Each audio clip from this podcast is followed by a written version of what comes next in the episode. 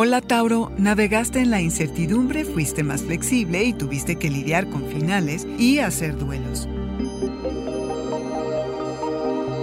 Audioróscopos es el podcast semanal de Sonoro.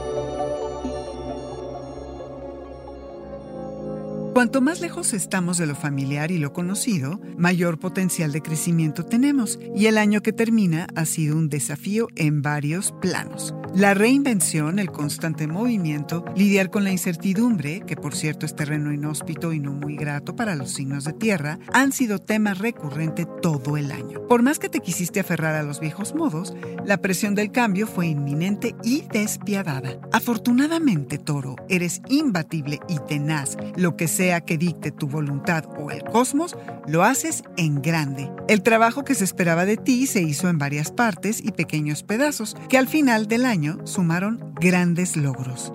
Hurgaste en tu vida amorosa tus talentos y habilidades, tus recursos y su manejo, con grandes resultados. Abriste tu mente y te atreviste a hacer movimientos arriesgados. Te volviste versátil y para tu sorpresa lo has disfrutado y dominado. Tu impecable capacidad de planeación, la visión adquirida fruto de la paciencia cultivada y el trabajo minucioso permitieron que en lo profesional cosecharas grandes beneficios. Además te liberaste de estructuras preconcebidas que te constreñían en busca de nuevos modelos, como, por ejemplo, conformarte con un solo trabajo y buscar una segunda fuente de ingreso. Encontraste comodidad entre la incertidumbre. Tuviste que procesar finales y hacer duelos, Tauro, discernir entre la realidad y la fantasía, encontrarte con las heridas del pasado y aplicar una cura. Llegas al final del año liberado y con la posibilidad de gran expansión como recompensa por aprender a soltar. ¡Bravo, Toro!